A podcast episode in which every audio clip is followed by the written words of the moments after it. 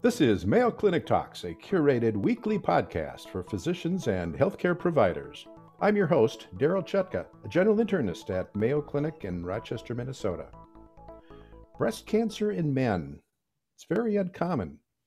It's expected that this year, just under three thousand men are likely to be diagnosed with it, and it's likely that just over five hundred men will die from breast cancer.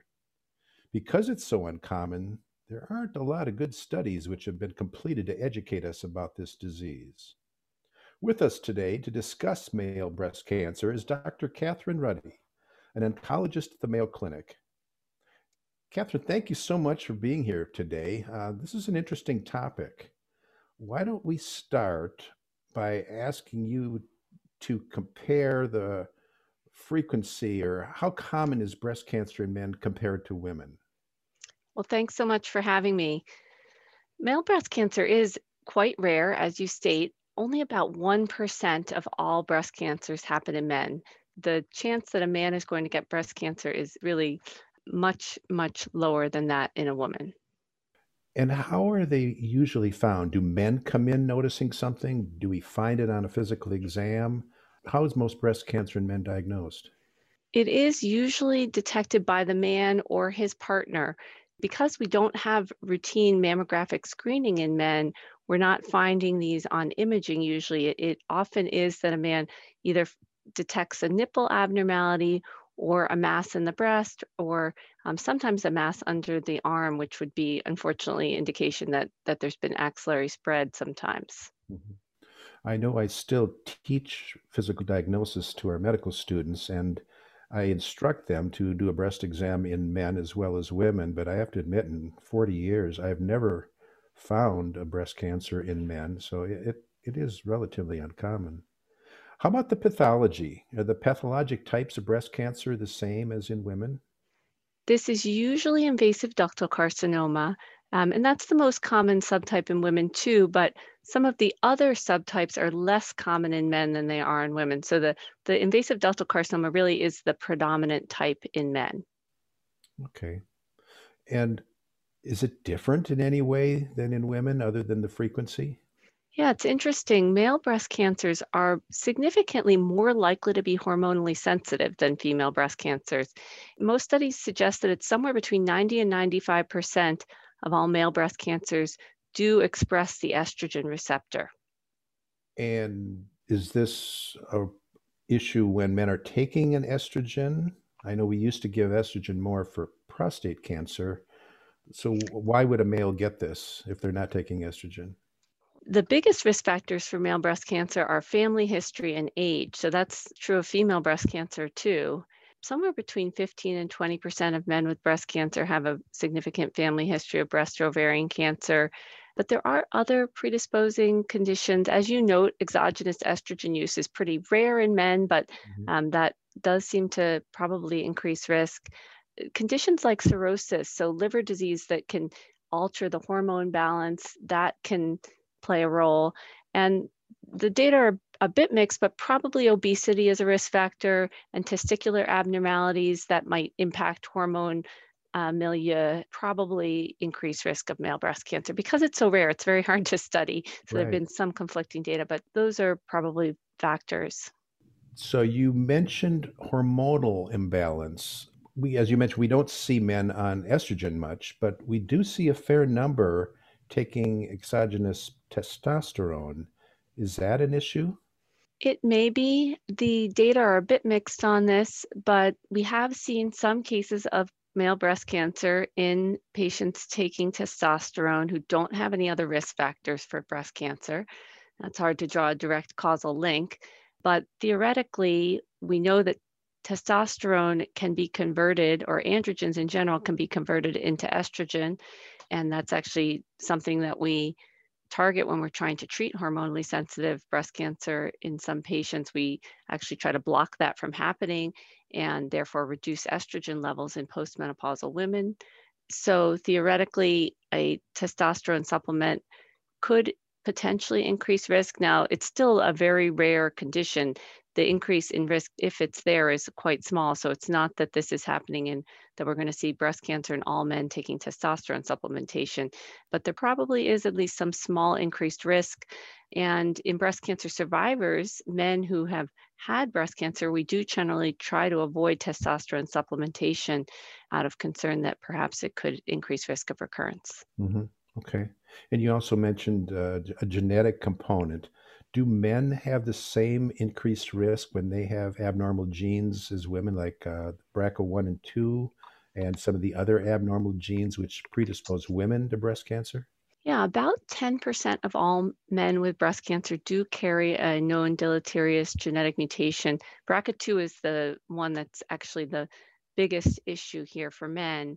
It's the most clearly associated abnormality, although B R C A one also does clearly have a risk. It connotes a lower risk for men than B R C A two does. The lifetime risk of breast cancer in a man who carries B R C A two is still only one to six percent. So that's a lot lower than even a woman in the general population who doesn't carry B R C A. So it is an increased risk over a man in the general population, but still lower than your average woman, even with one of these mutations. Mm-hmm. So let's say we have a male in a family where B R C A one or two is known to occur uh, in a first degree relative. Is it common enough that the male should get tested, or is it still so uncommon that it's not worth doing that? I do recommend testing because I think it can be important to guide a man's attention to breast tissue, for one thing, and also perhaps his children would then know more the value of their being tested if he does have biological children.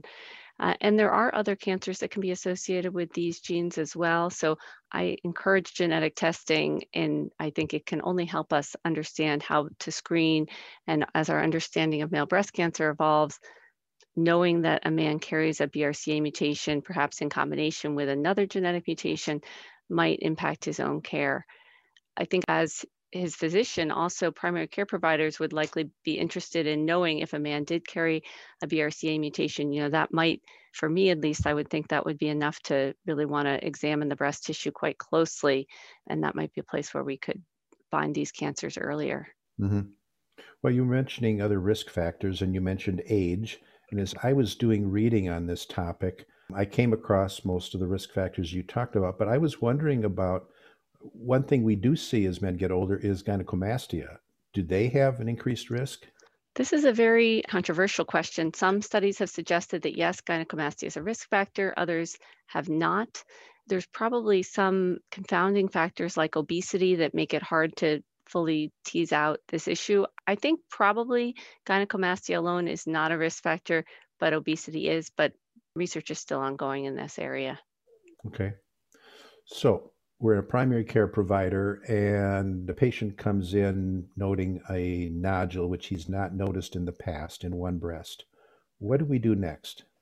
Usually breast imaging, meaning mammography and ultrasound usually, and then biopsy subsequently is generally performed unless the imaging is very reassuring. But in general, in a man, uh, most breast lumps do end up going on to have biopsy in my experience. Mm-hmm. And are these tumors relatively easily seen by mammography? You know, for women, we sometimes will resort to uh, uh, molecular breast imaging or M R I, but uh, are those needed in men? This is an area that hasn't been particularly well researched, but uh, in my personal experience with my patients, the tumors that I've seen, unfortunately, by the time the cancer is large enough to be palpable, it does seem to be visible on imaging. So I, I haven't seen anyone, at least that I can think of, who's had a mammographically occult tumor in a man. Yeah, and since there's no screening for this, uh, it's unlikely to find very tiny lesions that are not yet palpable. Exactly. So the diagnosis, imaging, biopsy, and then how is it treated? Well, we extrapolate our treatments for men from data in women, largely because we, we've never had a successful large clinical trial in men to guide treatment. Uh, we have data that have been sort of retrospectively gathered to look at how men have done after different types of treatment. And that's been relatively reassuring that taking a similar approach in men to our approach in women is reasonable. So usually because these cancers are hormonally sensitive, that means the anti-estrogen treatment will definitely be part of this. And tamoxifen 's been our standard, although we're about to hopefully launch a trial within the next year through the Translational Breast Cancer Research Consortium that will be a male-specific trial of hormonal therapy to better understand if tamoxifen is the best option for men. In addition, if breast cancer has not spread outside the breast and regional lymph nodes for a man, there'll be surgery, sometimes also radiation and chemotherapy, depending on the extent of the disease and the biology of the cancer. Patients who have H E R two positive breast cancer, which can happen in men, are likely to get chemotherapy with H E R two directed therapy, the same way we treat women. I've had some female patients where breast cancer is extremely common in their family. Several sisters, their mother, their maternal grandmother, and presumably positive for B R C A one, too. Let's say one of those patients had a brother who's very nervous about this. Would they be a candidate for a prophylactic mastectomy as in females? So if a man did, let's say, test positive for B R C A two and also had a very extensive family history of breast cancer, still, his risk is going to be quite low compared to an average woman. Um, so usually prophylactic mastectomy is not recommended. Uh, that's not to say that a man has never chosen that. I think um, certainly I have men who choose to have their contralateral breast removed when they have an ipsilateral cancer in this setting, just out of real fear of having a, another incidence on the opposite side and having to deal with breast cancer treatment again. And because the data are not as robust in men as they are in women for risks, I do think in general, a man with a B R C A two mutation and a strong family history may want to think about mammography. Mammography is, you know, not well tested in men as a surveillance strategy, but these are the patients who perhaps um, may benefit. We need more research to really understand what the benefits might be in this setting, but I don't think it's unreasonable for men to be choosing mammography if they know that they're carrying a significant genetic risk of breast cancer. And by that you mean like annual mammography screening? They can choose annual, they could choose, you know, every other year. We have a paucity of data, but I think either one um, is a reasonable choice for men with significant family history and a B R C A two mutation. Mm-hmm. So presumably these malignancies in men are found later than in women, since they're not going to be having screening mammograms. How does the survival rate in men compare to that of women? That's exactly the issue. If we compare a tumor that's exactly the same size with the same nodal status and the same biology in a man to a woman, the outcomes are no worse in men. But when you look across the board, men do do worse than women because these tumors are not diagnosed until they're palpable. And that means that they're larger than the average tumor in a woman. It also means that they're more likely to be involving axillary lymph nodes. And so that's the reason we think that prognoses are worse across all men compared to all women. All right. So other than as a primary care provider being aware that breast cancer can occur in men, should we be doing anything else?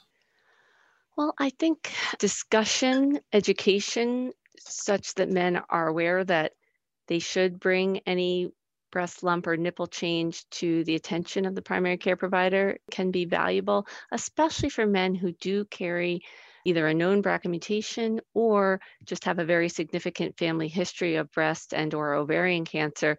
We do have to worry about them more than the average man. And so they need to get that education that any new, any breast change needs to be brought to the attention of the provider. All right.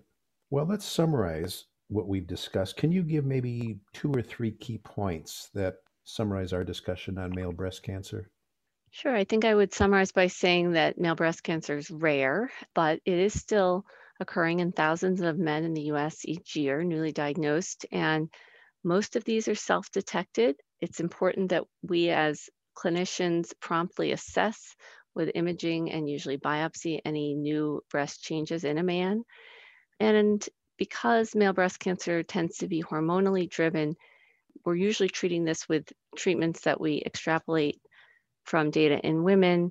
Men who are diagnosed will generally be treated with an anti-estrogen treatment in addition to other therapies, including potentially surgery, radiation, and chemotherapy. Well, we've been discussing breast cancer in men with Doctor Catherine Ruddy, an oncologist at the Mayo Clinic. Katie, thank you so much for sharing this information with us. It's uh, been very educational for me. Thank you so much. Thank you so much for the invitation. It's an important topic, and I appreciate your covering it. You can now listen to over one hundred different medical topics developed for primary care providers on Mayo Clinic Talks podcasts. Find them at c e dot mayo dot e d u or your favorite podcasting app.